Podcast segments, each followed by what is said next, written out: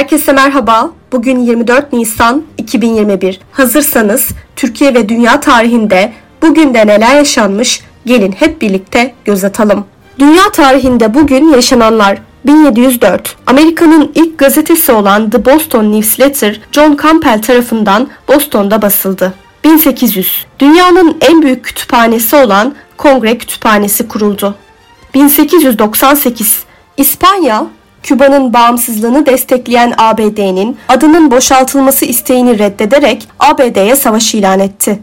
2012 ABD Başkanı Barack Obama Ermenilerin 1915'te yaşanan olayları anma günü olarak seçtiği 24 Nisan'daki konuşmasında geçen yıl olduğu gibi büyük felaket anlamına gelen Metzyegern ifadesini kullandı.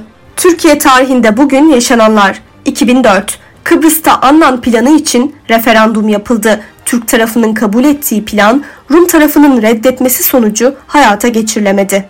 2007 dönemin Başbakanı Recep Tayyip Erdoğan, Abdullah Gül'ü Cumhurbaşkanlığına aday göstereceklerini açıkladı. Abdullah Gül de Türkiye'nin 11. Cumhurbaşkanı adaylığı için meclis başkanlığına başvurdu. Bugün doğanlar 1845 İsviçreli şair ve yazar Karl Spitaler doğdu. 1929 Türk besteci Ferit Tüzün dünyaya geldi. Bugün ölenler 1513 İkinci Bayezid'in en büyük oğlu ve Amasya valisi Ahmet Sultan vefat etti.